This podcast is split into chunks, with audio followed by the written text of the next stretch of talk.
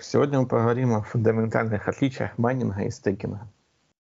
Э, по сути, это два процесса, которые позволяют э, пользователям добывать криптовалюту. Но принцип работы э, кардинально отличается.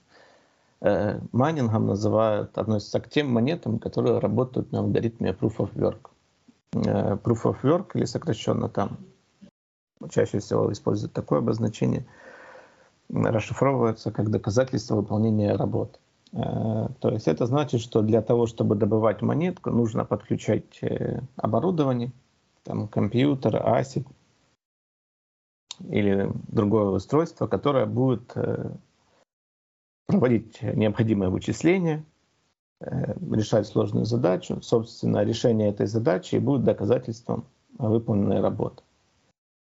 Э, главным минусом такой, такого подхода заключается в том, что преимущество оказывается на стороне того майнера, который обладает э, большими мощностями. Э, Proof of Stake предлагает другой принцип обработки транзакций. То есть на нашу вероятность добычи блока уже влияет не то, сколько мощности какими мощностями мы располагаем, а э, сколько криптовалюты у нас э, на счету.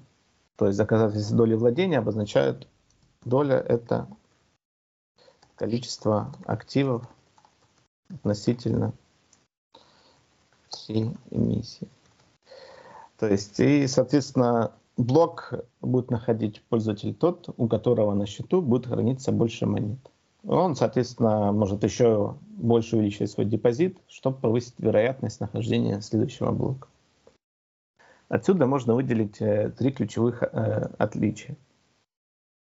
Собственно, вероятность нахождения блока в Proof of Work увеличивается при наращивании мощностей. Из-за этого происходит, э, скажем, такая гонка вооружений. Постоянно майнеры вынуждены обновлять свои устройства – если они этого делать не будут, то со временем их там ASIC будет приносить все меньше, меньше и меньше денег, и в итоге он там вообще э, будет только оплачивать электричество, а может и вовсе выйти в минус. Это связано с тем, что новые модели, которые выходят на рынок, они всегда обладают э, лучшими характеристиками, чем предыдущие. В Proof of Stake вероятность нахождения увеличивается при росте капитала на кошельке.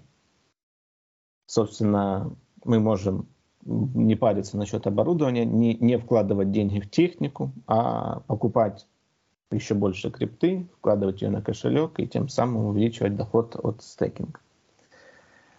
Э, в Proof of Work скорость создания блоков э, зависит от общего хешрейта сети. То есть, когда майнеры начинают активно подключаться к сети, э, скорость нахождения блока будет увеличиваться. И если вот, например, мы посмотрим, давайте я открою. Так. В биткоине, например, изначально э, скорость блока была, ну, заложена алгоритмом 10 минут. 10 минут должно уходить на создание блока. Но складывается так, что в среднем блок может находиться в течение, там, например, 8 минут. Это происходит, когда резко вырос хешрейт. Поэтому можем, чтобы в этом убедиться, тут есть график. Да, вот, вот этот график, собственно, среднее время подтверждения. То есть мы видим, что не всегда это значение находится на 10 минутах, то есть это значение колеблется. Э, чтобы потом это значение возвращать, скажем, э, к той точке, к медиане, которая была заложена разработчиком, используется сложность сети. То есть когда наш хешрейт растет, сложность искусственно увеличивается для того, чтобы майнеры тратили на решение задачи и на поиск блока те самые 10 минут времени. В случае с Proof of Stake такого нет, потому что у нас уже не используется э, такой термин, как мощность. То есть у нас есть э, алгоритм, и там уже время на создание блока не меняется. Э, из этих вот двух, скажем, ключевых отличий э, появляется следующее. Э, майнер на Proof of Work в целом не заинтересован в том, чтобы хранить монеты. То есть человек может поставить себе ASIC, получать за добычу блоков монетки биткоины и сразу сливать их на рынок. То есть ему, по сути, все равно, что там будет происходить с сетью, какая будет цена токена и прочее. Ему самое главное это покрыть свои там расходы на электричество, отбить свои инвестиции на покупку ASIC. Поэтому он там готов хоть все монетки свои продать, которые он накопил. В случае с Proof of Stake, э, наоборот, э, участник стейкинга заинтересован в наращивании капитала. Он как бы является, как правило, одним из самых крупных вкладчиков. У него там заметно больше монет, чем у других просто пользователей сети, которые там пользуется этой монеткой для перевода транзакций. Э, и, соответственно, если он там вдруг решит там продать э, большую часть своих монет, это, во-первых, негативно скажется на курсе токена, он упадет. Э, во-вторых, негативно скажется на его дальнейшем заработке, потому что его непосредственно да, там доля количества активов уменьшится, и он будет там каждый месяц уже получать меньше новой криптовалюты, чем раньше. И поэтому вот такие вот proof of stake э, сети, они изначально как бы больше ориентированы на таких долгосрочных вкладчиков, которые будут заинтересованы в развитии сети, а не там э, как бы ежедневном заработке и продаже монет. Э, если говорить в целом о майнинге и стейкинге, есть несколько распространенных заблуждений. Заблуждение насчет майнинга на Proof of Work следующее, что он негативно влияет на окружающую среду. Э, собственно, весь каз заключается в том, что сам по себе там ASIC или видеокарта никак не влияет негативно на экологию, просто потому что там крутятся вентиляторы. И либо потому что там видеокарта нагревается до 80 градусов, это по сути на экологию никак не влияет влияет в первую очередь то, какую электроэнергию используют майнеры. Mm-hmm. То есть, если я подключу свой ASIC там, к э, гидроэлектростанции, это, можно сказать, э, зеленая энергетика, я, получается, на окружающую среду никак не влияю. Либо там, например, солнечной батарее, либо там какой-нибудь ветряной мельницы и прочее. Если же я в основном использую энергию от теплоэнергостанций, которые там на угле, например, работают, там, э, то, соответственно, такие их выбросы, они именно влияют. Но из-за того, что, например, там есть крупные заводы, дата-центры, да, они очень много потребляют электроэнергии, и они вот как раз могут находиться непосредственно рядом с такими заводами, потреблять их энергию, заставляя их сжигать больше угля, чтобы покрыть там спрос и отсюда уже идет, собственно, вред на окружающую среду. Но если это майнеры начнут все использовать э, зеленое электричество, то и вреда, соответственно, не будет от процесса добычи. Но как бы не у всех есть возможность, скажем, э, потому что та же солнечная энергетика, те же панели, это, как правило, в большинстве стран обходится дороже, чем там использовать там уголь.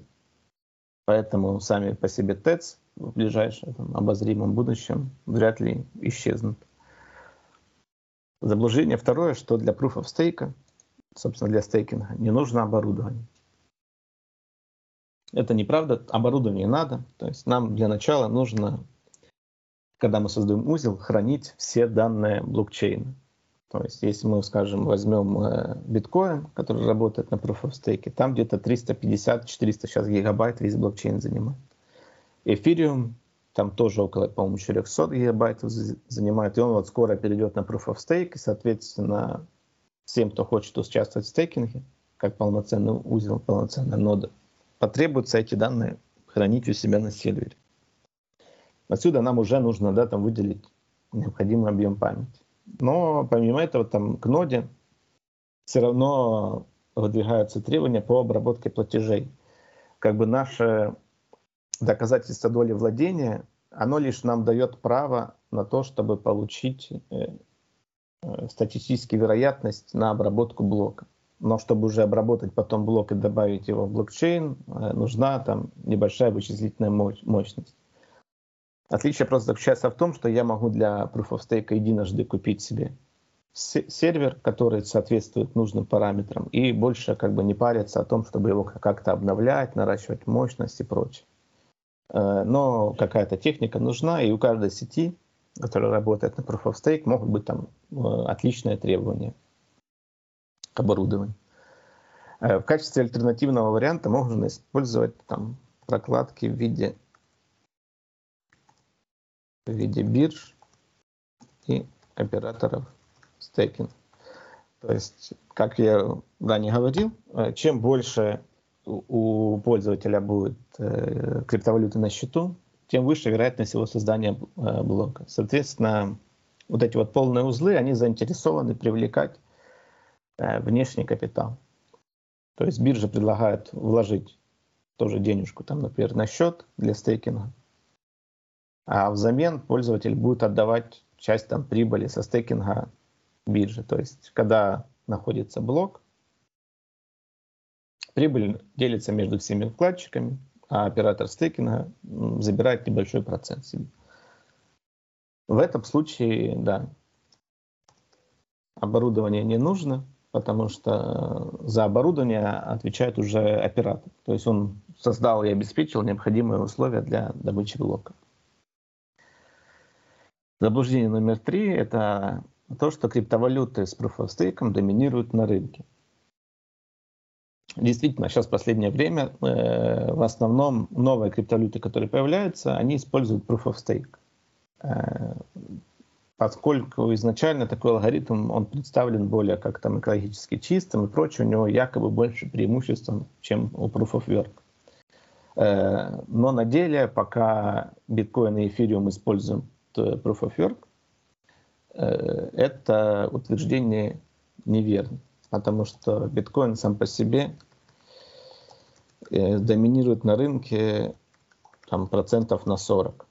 Плюс, если к этому добавить да, там, капитализацию эфириума, то это уже будет э, больше, чем 50. То есть можно в этом легко убедиться, и у нас есть график. Собственно, в будущем, когда эфириум перейдет на Proof of Stake полноценный, э, возможно, да, э, количество в деньгах именно монет, которые используют Proof of Stake, будет больше. И как бы это утверждение, что Proof of Stake доминирует над Proof of Work, будет правдой. То есть, да, сейчас биткоин занимает да, там 43% рынка. То есть сюда же опять к Proof of Work можно отнести не только биткоин и эфириум, а там Litecoin, Bitcoin Cash, то есть куча там популярных монет, альткоин.